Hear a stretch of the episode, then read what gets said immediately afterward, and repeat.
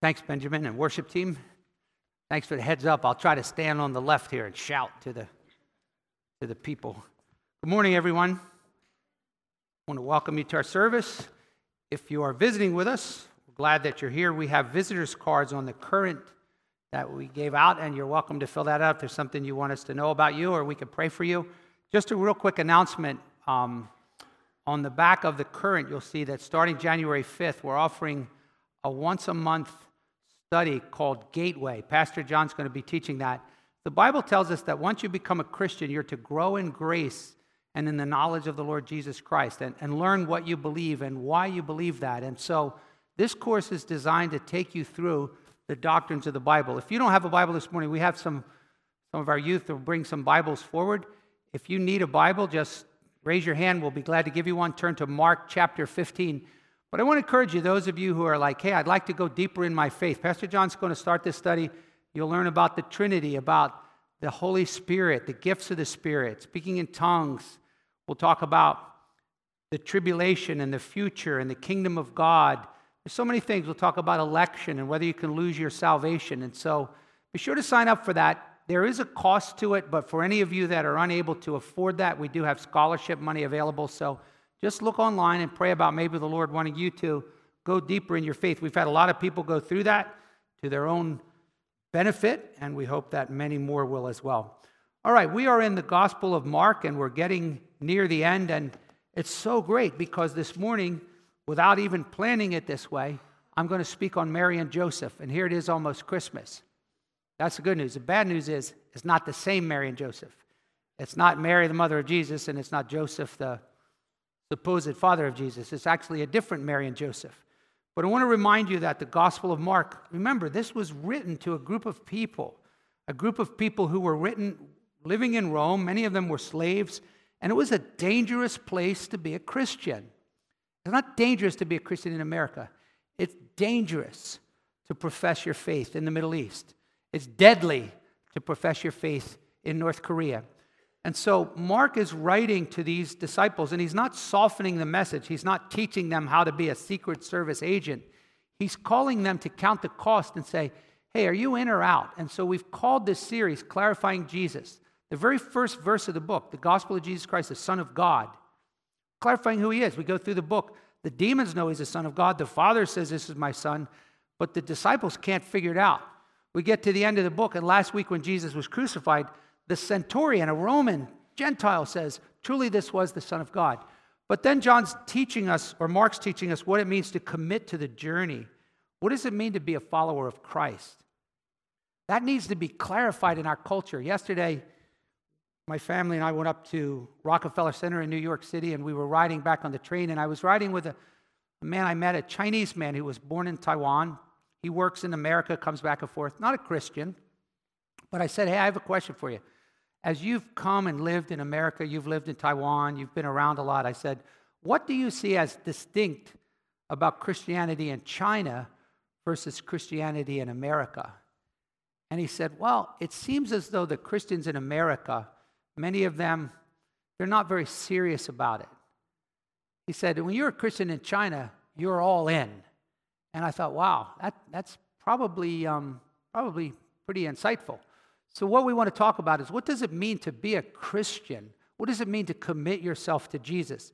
And at the end of the book, as Mark has been portraying these events in the life of Christ, he keeps giving a series of contrasts. Remember, he's got Peter going, I'll die with you, and Jesus going, Be quiet, Pete. And then when it comes time, Jesus boldly confesses his faith, and Peter bails on him. We've got the disciples fleeing but we've got other people following. And then this morning, Peter's going to set us up for a lesson, or Mark's going to set us up for a lesson in courage versus cowardice. We're going to see this guy, Joseph, demonstrating what real courage looked like. And then we're going to see these ladies demonstrating, demonstrating what cowardice looks like. So let's start in verse 40. It tells us in chapter 15, Jesus had just died on the cross, and it says, Now there were also some women looking on from afar, among whom were Mary Magdalene and Mary, the mother of James the Less, and Joseph and Salome. Now, some debate is this Mary the mother of Jesus? Because Jesus had a brother named James and so forth. Probably not. But Mary Magdalene, we know that she was the one who had seven demons cast out from her. But we're sitting there going, what do you mean they were watching from a distance? Okay? They were kind of those people who are kind of on the fence. Now, the disciples were just flat out absent, right? So somebody once said distance is better than absence. So they're kind of away from the crowd. They don't necessarily want to be fully identified with him. But notice in verse 41, it says, When he was in Galilee, remember, Jesus spent probably two and a half years in Galilee.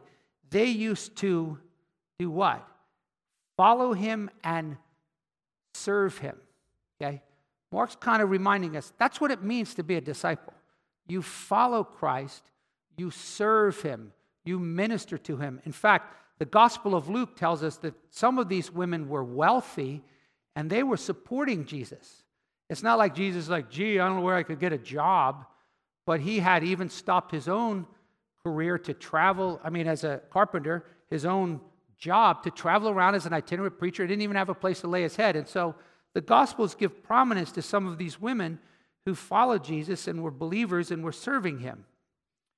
But then Mark, as is common, he'll, he'll sandwich it. He's like, meanwhile, just keep these ladies in your mind. We'll come back to them. Let's talk about someone else. It says, when evening had already come, because it was the preparation the day before the Sabbath. Now, reminding y'all that Christ died on a Friday, Sabbath is Saturday. He was crucified at 9 a.m., he gave up his spirit at 3 p.m. The Sabbath begins the evening of Friday, and so there's only a few hours left.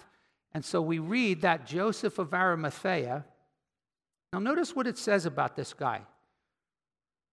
Number one, Arimathea is not real far from Jerusalem, but he's a prominent member of the council.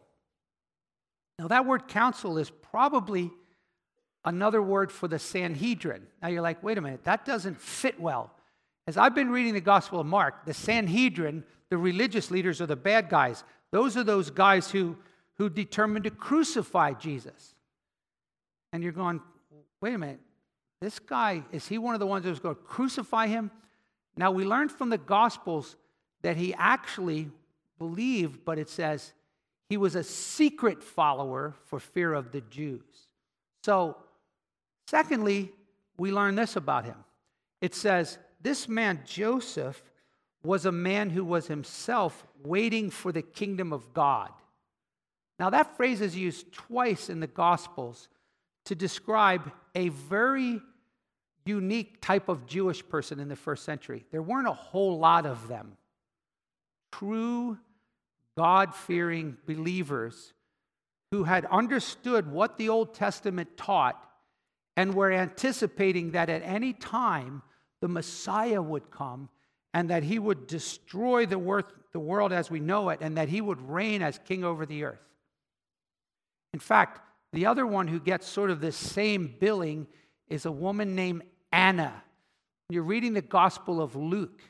In Luke chapter 1, it describes the birth of John the Baptist, and it says, Now there was a, a woman there named Anna, and she was a widow from the death of her husband, and she served God day and night in the temple. And it said, she was waiting for the redemption of Israel, and she used to speak to others. So, you know, I thought about fast forwarding to our culture. How many people do you think that you know, that you live around, who are not living for this life, but they're just waiting for the next one? They're waiting for the Lord Jesus Christ to come back to this earth and turn this whole thing upside down. The Bible says that this age is a present, corrupt, dark, and wicked age. And we're supposed to shine as lights, 2 Peter says, as we wait for and anticipate the coming of the new heavens and the new earth. True believers are the people who say, Hey, I'm willing to make sacrifices in this life for the life to come. They're not worried about what they're going to miss out on. Like Moses, who was willing to forsake the riches of Egypt and the pleasures of sin because he was looking to Christ. And so I wonder what it looks like on Sunday morning all over America when people are going, Oh, our Father, let your kingdom come and let your will be done on earth. How many people who say that really mean that? You know what that's going to look like? Well, Jesus gave us a hint. He goes, It's going to be done on earth like it's done in heaven. How's it done up in heaven? Who's doing his will up in heaven? Angels and the departed spirits who, who, are believers. How's that going up there? God says, Do this. When do you think it gets done? Immediately? Think they do the whole thing completely? Think they have a good attitude? Joyfully? Oh Lord, please let your kingdom come down here and let your will be done on earth just like it's done up in heaven. Immediately, joyfully, completely, every true follower. And I wonder if the angels are going, Really? Did they just say that? Because I'm, I'm seeing a disconnect. And so there are people like Joseph who are waiting for the kingdom of God. But Joseph has this crisis moment. This is awesome. Look what it says. He's been undercover Right? I, I wonder if he was even there when they were determining to crucify Jesus and he's thinking in his mind, this is wrong, this is wrong, this is wrong. But he just didn't have the guts to say anything. But now he's going to make his move. Look at verse 43. It says, He gathered up the courage and he went in before Pilate and he asked for the body of Jesus. I wonder if he talked to anybody about this. I can imagine if he had any friends, they said, Are you crazy? Dude, you might as well just write your death sentence. The guy just had Jesus crucified. He can't stand Jews anyway, and he is in no mood to be messed with. So you better let well enough alone. What does that mean to gather up the courage? Where did he gather it from? I want to remind you something about courage in the Bible. Courage in the Bible is not the absence of fear. If you didn't have any fear, you wouldn't need courage. Courage is when you obey God even when you are afraid. You see, Joseph was willing to go, come hell or high water, this is my moment where I'm going to identify with Jesus. And Pilate just might just say to me, Get out, soldiers, go crucify him also. He gathered up the courage and he comes with boldness. Now, why did he ask for the body of Jesus? Because Jews Jews treated the human body as very sacred. Jews buried bodies, and God told them to do that. Even the most despicable criminal, Deuteronomy 21 23 says, Cursed is anyone who's hanged on a tree, but don't let his body stay there. Bury him before sundown. And so, to save me from having to answer this question, some of you are going to ask me, Well, what do you think about cremation, Pastor? I think cremation is not really addressed in the Bible, so I think it would be best to look at it as a matter of conscience. I certainly wouldn't tell you it's clearly sinful, but John Piper has some interesting articles on why he thinks we should bury bodies. But anyway, so Pilate, it says, he wondered if he was dead by this time. Now, that's probably not a good translation the word here, wonders, isn't just like, yeah, I wonder if he's dead. It's, it's, it's, it's kind of a, a word like an amazement, like he's marveling. And, and, and there's probably two things that are striking him. Number one, wow, this dude's risking his life. Like, you don't see that very often. He just, he just asked me for the.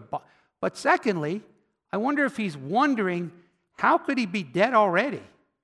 I mean, this wasn't his first rodeo Pilate crucified a lot of people, and most people that were crucified stayed there a long time, sometimes for days, right? So to be dead in six hours is like, really? So Pilate wondered, he was amazed if he was dead by this time, and so summoning the centurion, he questioned him as to whether he was already dead. Now, now don't miss this. Let's not miss the connection. Who's the centurion? Who is this guy? Well, we just read about him. He's the, the Roman director of a hundred men who stood at the cross, who was a godless Gentile, who probably had dozens of gods as a Roman, who looks up and watched Christ die and says, This man was the Son of God. And who knows, an hour later, somebody says, Hey man, Pilate wants to see you. Pilate? Is, I hope he didn't hear what I said, right? I wonder if as he came in, He said, No, Pilate, you got to understand. When I said he's the Son of God, like, like I'm not saying you did something wrong, right? I wonder what was going on in this guy's mind. Or is it possible that he came in and said, Pilate, before I tell you about this, listen, you, you probably shouldn't have done that. Because I'm pretty sure watching the way he died, he was really the Son of God. But we don't know all that transacted between them, but it says, ascertaining from the centurion, he granted the body to Joseph. Now, interesting, and this is one of the beauties of being able to look up words in the original language, and it's not for genius theologians who read the Greek. Anybody can do it. There's tools out there, there's computer programs. You can look up words, okay? And we could teach you how to do it. Pastor John's leading Bible study on Tuesday nights. We want people to learn how to study their Bibles. But the word granted here is a very formal word. It, was, it wasn't like he's going, whatever, take him, right? It was almost like a formality of a ceremony. And then, secondly, the word body that's used here is not the same word, the normal word soma for body. It's a word of a corpse. He granted the corpse, right? So picture Jesus as a corpse, a clay sod in Joseph's arms, right? Where was Jesus? Just think about this for a moment. He's not in his body. How do you know? Because what did he say a couple hours earlier to the thief on the cross? Today, you will be with me in paradise. Just a reminder. Let this sink in, especially if you're new to Christianity. You got two parts an outer man and an inner man. Life is not just about your physical, external needs, your desires, your fears, your emotions. It's about your soul, it's about your inner being. And these two are connected. When we die, if you're a Christian, there will be a temporary separation. We're absent from the body and present with the Lord. But don't think to yourself, boy, I can't wait to be in heaven with Jesus forever. You won't be. The only reason that we leave our bodies at all is because of sin and death. But that's a temporary place where it's a better place. It's dead, but with Christ, right? But at the resurrection, we're reunited with our bodies. And so Jesus is having a quote, out of body experience. His spirit has gone and now he's in paradise, right? He's talking with the saints. Perhaps he even goes across into hell and makes a proclamation to the spirits in prison. But don't for a moment have anyone tell you that Jesus is in hell. Oh man, how long do I have to be here? Three days? Jesus didn't burn in hell for a moment because he hung on the cross. He said, It's finished. So, he takes this corpse of Jesus, verse 46 says, he bought a linen sheet. Now, this is the same word that's used of the, the guy when they got arrested in the garden. It said, and one young man fled having only a linen sheet. He took him down. Imagine taking those nails out, wrapping him in a linen sheet, and he laid him in a tomb which had been hewn out of a rock. We just sing often, There in the ground his body lay. We, we lay him in this tomb. Now, the interesting thing about this tomb is that this was not the common grave of Jewish people. Only rich people could afford this very elaborate stone tomb carved into a rock. Okay? Now you're like, wow, that's, well, it's not as weird as you think. Go to any graveyard around here. You'll see big, glorious, wealthy mausoleums. And then behind the hickory tree in the back is a little stone that says, you know, Joe Smith. So only wealthy people had these stone graves. And by the way, these were on a rotating basis. They could stay in the family. You're like, well, what do you mean? Well, they didn't leave people in there forever. So they would put the corpse in there after they anointed it with spices, wrapped it like a mummy, but then they would let it decay. And a year or two later, they would go in there and they would take the bones out and they would put the bones into a box called an ossuary. And so Joseph maybe was planning to use this for others, but this was expensive. I don't think Joseph was a funeral director. He's like, oh, I got nine of them. Let me give me Jesus that one on the corner. Nobody wants that anyway. But then on the other hand, I heard a preacher say, let's not make a big deal So what? He gave something expensive to Jesus. He knew he was only going to borrow it for the weekend. Benjamin was right. This is a tough crowd. Wow. I don't think he had a VRGO, you know, rent, rent a grave for the weekend. So he, he, he takes Jesus, right? He placed them in there. Meanwhile, the women are going, but wait a minute, we didn't even get to anoint him. We didn't even get to wrap him. But look what time it is. We're not allowed to work on the Sabbath. So we'll have to come back on Sunday. And so verse 47 says, Mary, the mother of Jesus, was looking, or, or, Mary Magdalene and Mary, the mother of Joseph, were looking on to see where he was laid. So it's like, ah, all right, I know where it is. Now, what they had failed to do was think long term. That stone was huge. It wasn't like a little rock that you just pick up, it was a huge stone. There's no way they're going to open that stone. And in, in the details of just, oh, we got to go anoint him, they didn't think this through. And so, verse 1 of chapter 16 says, When the Sabbath was over, Mary Magdalene, Mary, the mother of James and Salome, they bought spices that they might come and anoint him. And very early on the first day of the week, they came to the tomb. I wonder if they even slept that night. But the moment the first ray of sunlight peeked through, they're like, Sabbath is over. We can do this. And on their way, it says they were saying to one another, Who will roll away the stone for us from the entrance of the tomb? Sometimes in our haste, we fail to plan carefully. Thinking about this, my wife and I in 1982 packed up our stuff in a U Haul and moved to Texas to go to seminary. I had flown down ahead of time, at least to find a place to live. And so I found this little cottage that we were going to rent.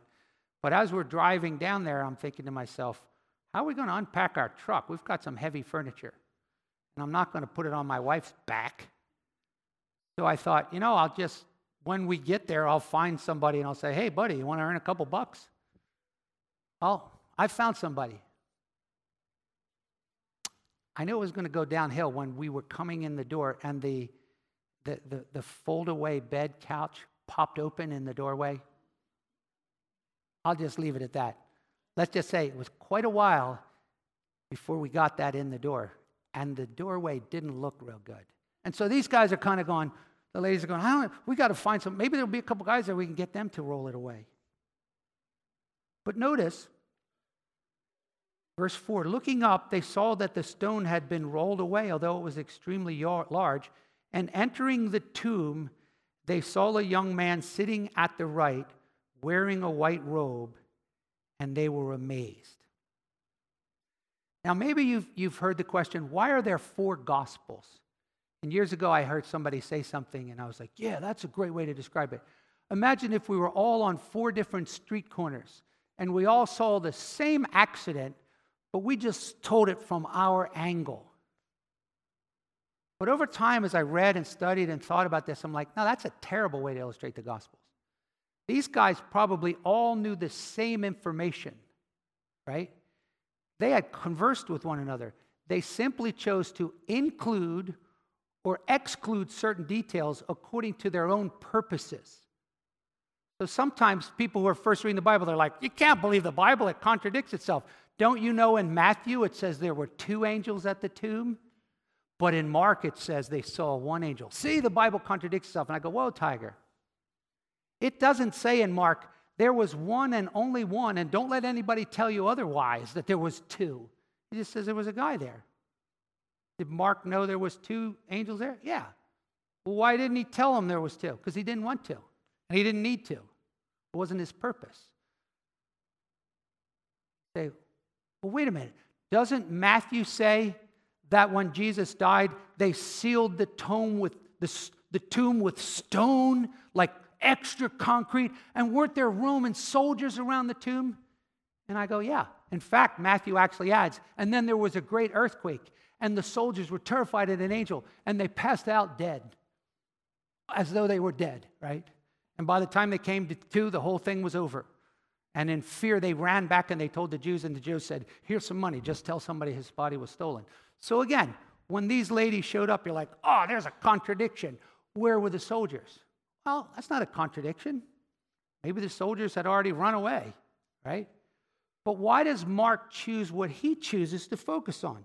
Because there's certain things he wants to bring out. So, for example, he's very low key on describing this angel. The other gospels describe brilliant white, and this is something interesting little angelology, which is something you'll learn about when you take the, the gateway course. When angels come down to earth, they usually take on the appearance of people. But just so you're not too surprised when you get to heaven, the Bible never describes angels up in heaven as looking like men in white robes. In fact, sometimes they're kind of creepy. They have eyes all over them. Some of them have six wings. They move around like wheels in the middle of a wheel. And so, one thing I can assure you, you won't see any with little naked butts, powder, and little wings going, I'm a cherub, okay? So we sort of have to go, wow, I need to think about this. These angels, who was this angel, right? But I can tell you this when the Lord said to him, Go down there, he didn't go, Ah, you know, I'm, I'm, I'm still eating my angel food cake. I'll, I'll get to that. Like, he was happy to do that. And the Lord didn't just send him down there, he gave him a very specific message, all right? And Mark chooses to focus only on certain things, all right? Look at verse 6. And he said to them, Don't be amazed. Because obviously they're, they're like, Whoa, right? Don't be amazed. I know what you're looking for. You're looking for Jesus the Nazarene. Now, by the way, look what he adds. You're looking for Jesus the Nazarene who has been crucified. There's a reason why Mark adds that. There's a reason why the angel said that. We're going to come back to that. And then he says, He's risen. He's not here. Behold, look, here's the place they laid him. Oh, but before you go, I got a message for you. This is what God wants you to do. Go tell his disciples and Peter he is going before you into Galilee, and there you will see him just as he said to you. By the way, we're in Jerusalem. Galilee is about 60 miles away. Okay? He's going before you and he'll meet you in Galilee. There's a lot of mystery to that because we're like, when did that happen and what happened there? 1 Corinthians chapter 15 actually says this. Christ, on one occasion after his resurrection, appeared to more than 500 people at one time. That's, that's as many, this sanctuary holds about 520, I think, right? So wasn't like Jesus was just sneaking by going, hi, 500 people. Probably that's where it happened, up in Galilee. So Jesus says, hey, get up there and meet me up there. And then he appears to 500 of them. It's a fascinating study for those of you who are going deeper in the Word. The Bible says, for 40 days, Jesus appeared with many convincing proofs. We only have 10 records. He might have appeared 200 times. There's only 10 stories of post death appearances of Christ before he ascended back to heaven. The two from Emmaus, Mary at the tomb. But here, notice carefully go tell his disciples and Peter. Wait, help, wait. And Peter? I thought Peter was one of the disciples. Wonder how, how that went down with Peter. Ooh, ooh, Go, uh, this guy said to us, Go tell his disciples and Peter. Peter's like, What do you mean, and Peter? I'm one of the disciples. Don't miss that, right? And then, verse 8 they went out and fled from the tomb, for trembling and astonishment had gripped. I mean, these people were rocked. They're like, Ah, right? Now, what were they told? Okay, two words. Ready? Go tell. Not even on the mountain like the shepherds, just go tell. Well, how did they do? Thy will be done on earth as in heaven. Let's look. It says, and they said nothing to anyone, for they were afraid. Wait, what? I thought they were told, go tell. Now, here's where it gets really crazy. We don't have the original copy of the Gospel of Mark. The original, we call them the original autographs. Nobody has that, right? All we have is manuscripts, and there's not just one of them. There's numerous manuscripts that have been copied of the Gospel of Mark. Some of them go back as early as the 300s, right? Many old Greek manuscripts end there. That's it. You're like, no, Pastor, look, there's a bunch more verses. Now, listen what I'm saying. Many Greek manuscripts end there. There's not like a bunch of erased stuff like, let's carve this out. It's not like somebody took a pair of scissors. That's where it ends, right? So, two weeks from now, Pastor John is going to preach on that. He's going to talk about this. He's going to explain this and help us understand better how to study the Bible. But let's just think about So these Roman readers are trying to decide do I commit my life to Jesus? Am I going to live? Am I going to die? Oh, wow, that's so cool. The lady saw it. And hey, hey, don't go get popcorn right now. Don't take a bathroom break. It's getting good. And the guy who's reading the Gospel of Mark, he comes to this verse. And they went out and they fled from the tomb. Remember, the angel had just told them, go tell. And fear and astonishment gripped them. And they said nothing to anyone, for they were afraid. And all the Roman Christians are going, keep reading. And he goes, that's it. No, no, what happened? No, you don't understand. That's it. Are you allowed to do that? Some of you are like, you know what that reminds me of? I've watched movies like that. I've watched movies where it kind of like, like, that can't be the end. Like, that's leaving me hanging. Yeah, exactly. So let's suppose maybe this was the end. Did Mark run out of gas? Or did he leave us hanging? Did he leave you and me to wrestle with the implications and say, So, what would you do? Well, that's theory. What will you do now? That's practice. Now, as we close this section, it would be really cool to do like an anatomy of Joseph versus Mary. Let's talk about the human condition. Let's talk about fear and cowardice. Let's talk about courage and but you know what? It's really important that we always try to talk about Jesus.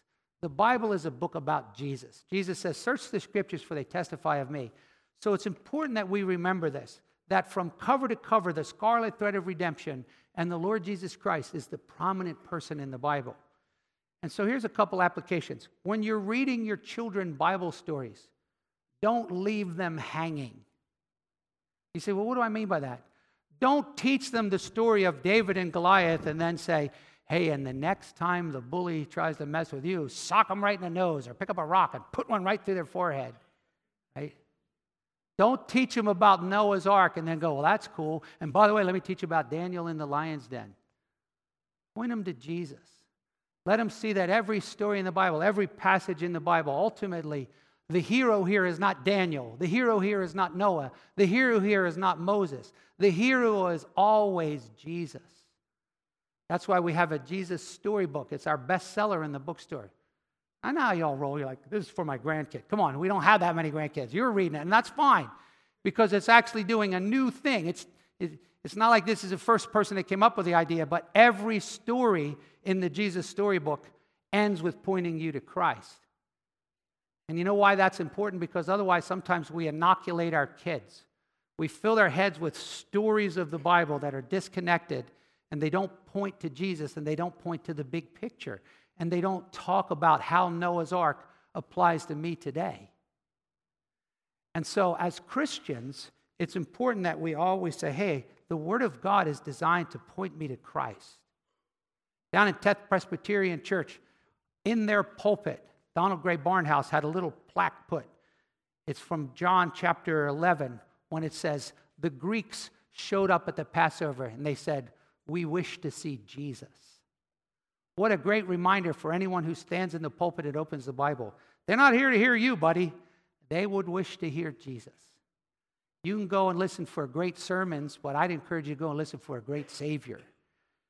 And so I want to close by talking about a couple of applications here as we look at Jesus, I want you to note some things that come out of this passage. Number one, Jesus is a finished work Savior. You say, well, where'd you get that, Pastor?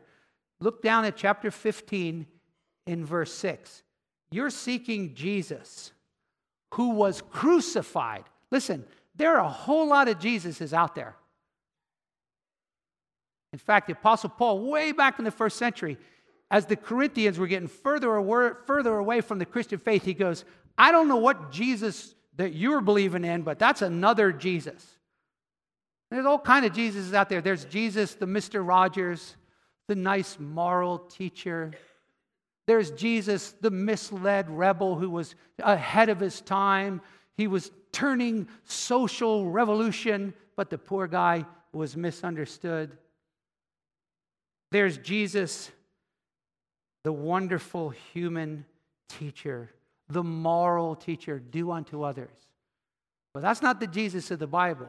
The Jesus of the Bible is the finished work Savior, Jesus who was crucified. And listen, that word is packed. Crucified. He finished the work. The New Testament makes a big deal about this. One sacrifice for all time, forever, full and final and free and complete payment. Jesus paid it all in six hours one Friday. He said, It is finished. Let me teach you some math. The moment you take the cross and do addition, well, you have to be baptized, you have to do penance, you have to do this. You've done a major subtraction. You've just removed the cross. Unlike a Christmas tree, do not decorate Calvary.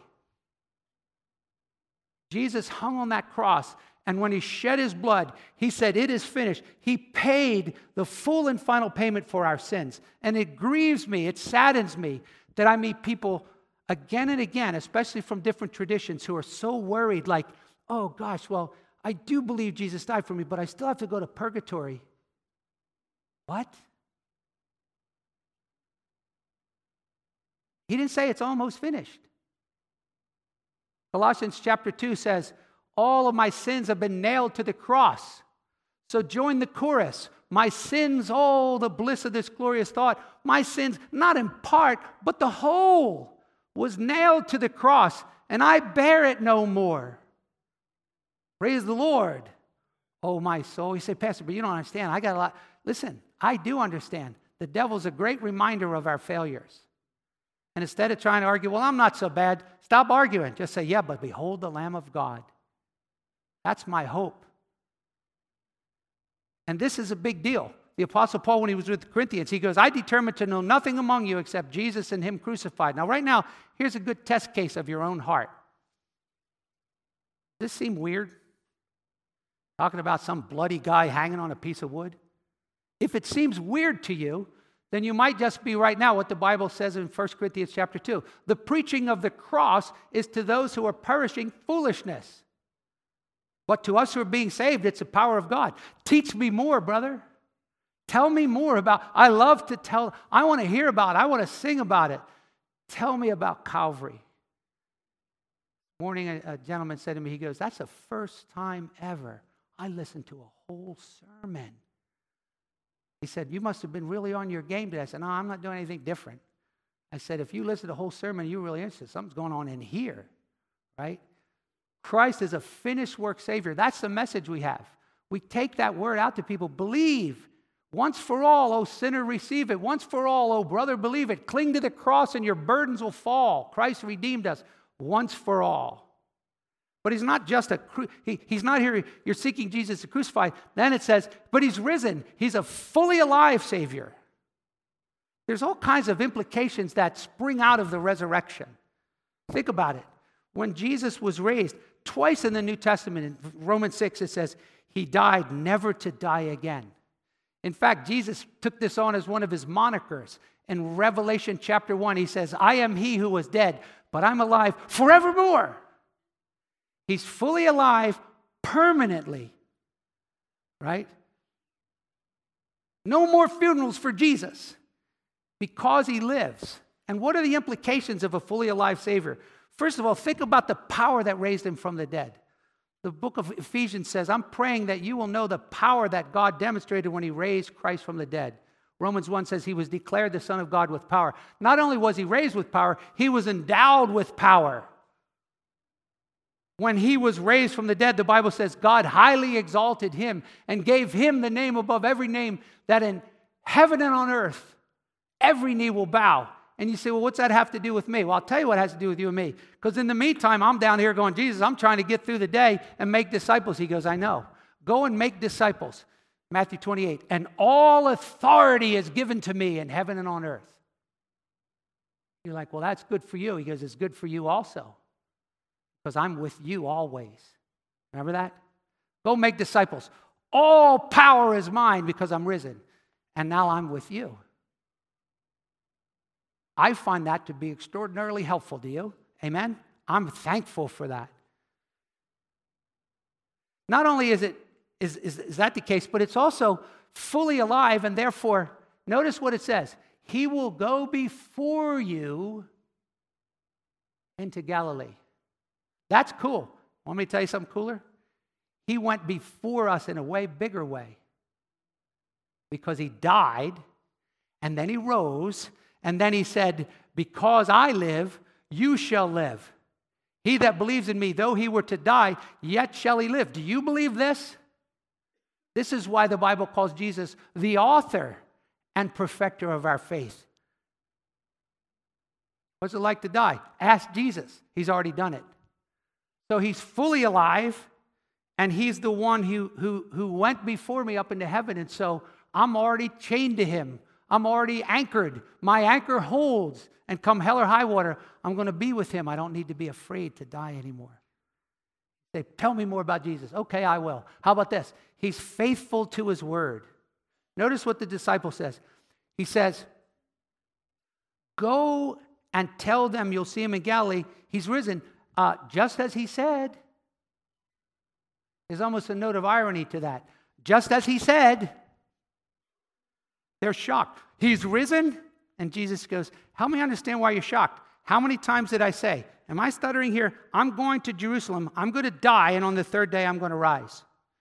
And then he rises from the dead, and they're like, Ah! And he goes, Told you so. Think about that.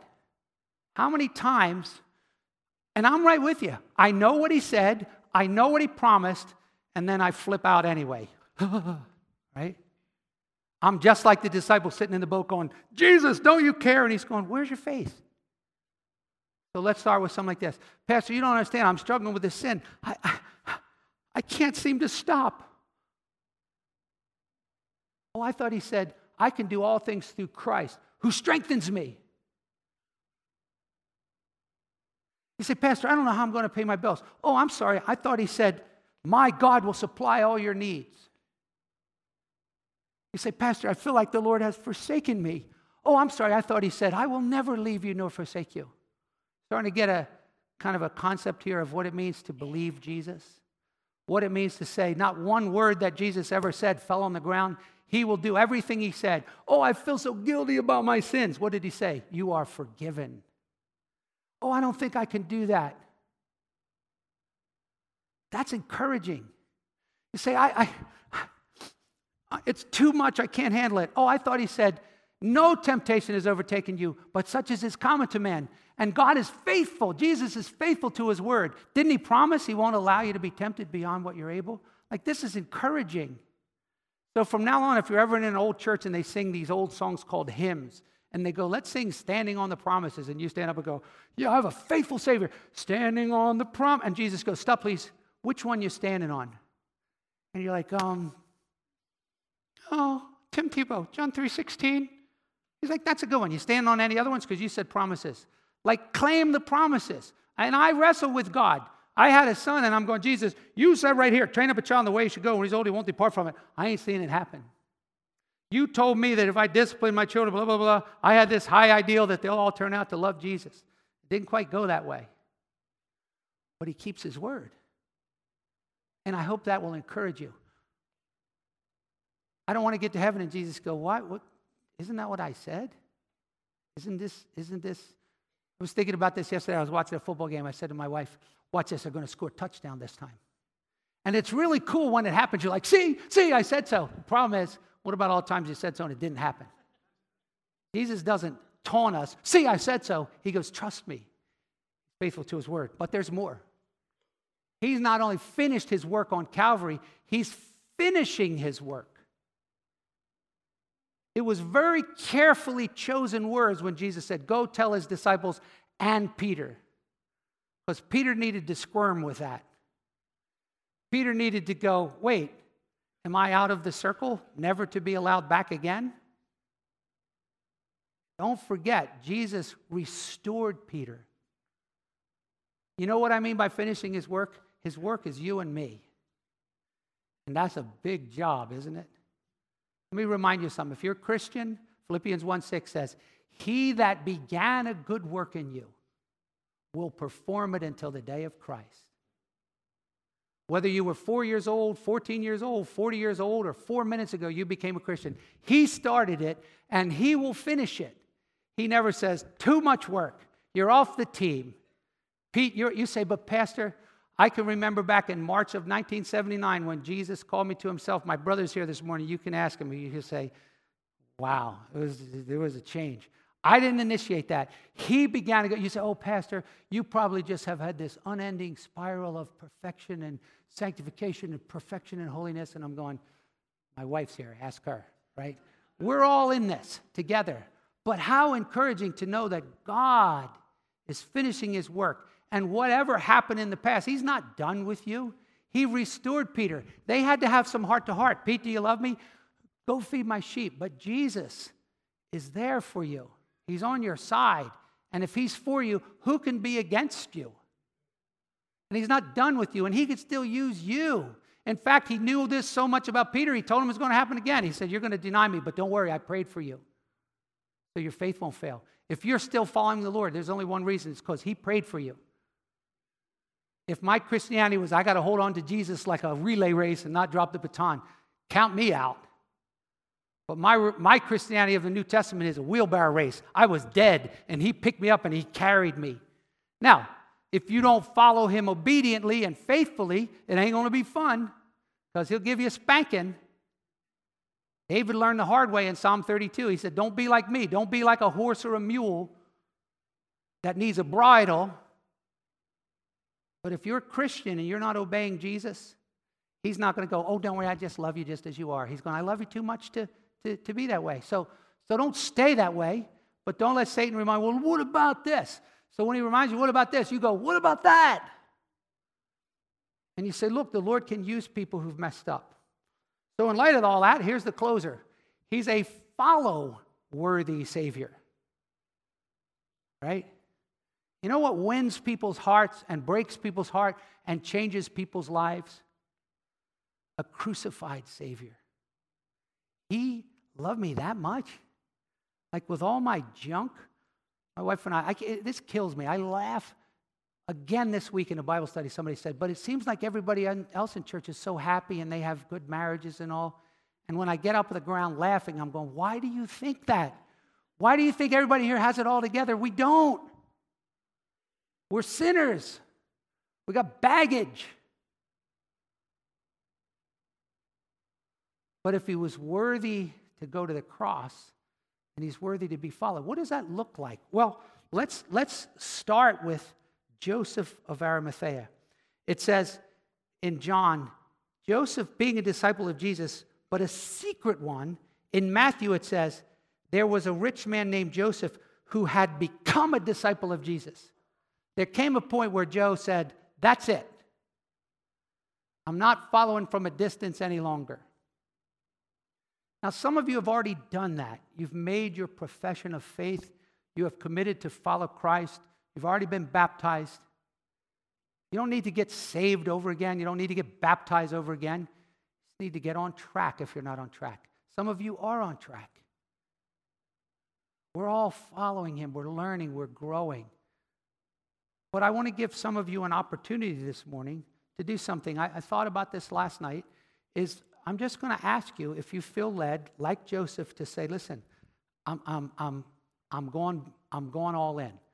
So I did this in the first service. I said, if you're here and you have never identified yourself as a believer, like you truly believe that Jesus died for your sins, rose again, and, and is your Lord and Savior, but you've never really told anyone or you've been thinking about it, then I said, I want you to stand up in a moment. Just stand up and boldly say, like Joseph, count me in. I'm a Christian. Bible says, confess with your mouth Jesus as Lord. Guess who the first guy to pop up was? John Beagle's dad. John Beagle's dad. Now, I talked to John's dad just a few months ago. I didn't arrange that with him. Then a guy sitting way back there popped up. I'm Peter. I don't even know him. Another lady right here, Victoria. Count me in. And I missed a little boy. I missed Benjamin Harding's son, Karsten, stood up on his own. I said, Did your mom tell you? No, he did it. Right? And so it's so encouraging to see people. And so here's what I'm going to do I'm going to just, in a moment after we pray, I'm going to give you a chance to do that. A couple things. Number one, don't be a copycat. Don't stand around and go, I'm only going to stand if somebody else stands. Right? That's a jack in the box. You just say, Holy Spirit, I'm in, right? And if you don't, I'm not going to go home and go, darn, it didn't work. This is a work of God. And if the Spirit's working in your heart, Rich Beagle said to me, he goes, when you were talking about that, I, I thought to myself, am I going to do this? Ah, yes, he did, right? So let's just take a moment to pray. I'm going to make it all dramatic. Father, there has to be a point in a person's life where they publicly identify themselves with Christ. There probably are some people here who've been coming and exploring and deciding and thinking. Let me remind you this isn't for people who have never professed faith. This is for someone who's never really said, Hey, I, I want to follow Jesus. Father, I pray that you'll give them courage like Joseph. May they gather up the courage to stand up and say, I believe, just there in their, their seat, to identify themselves as a follower of Christ. This is a work that's not by human might, but by your Holy Spirit. So, Lord, we celebrate the people in the first service, and if there's no one, that's fine. If there's someone, we praise the Lord. To God be the glory, Jesus. Call people to yourself, we pray, in Jesus' name. Amen. Okay, you ready? You're in. Stand up.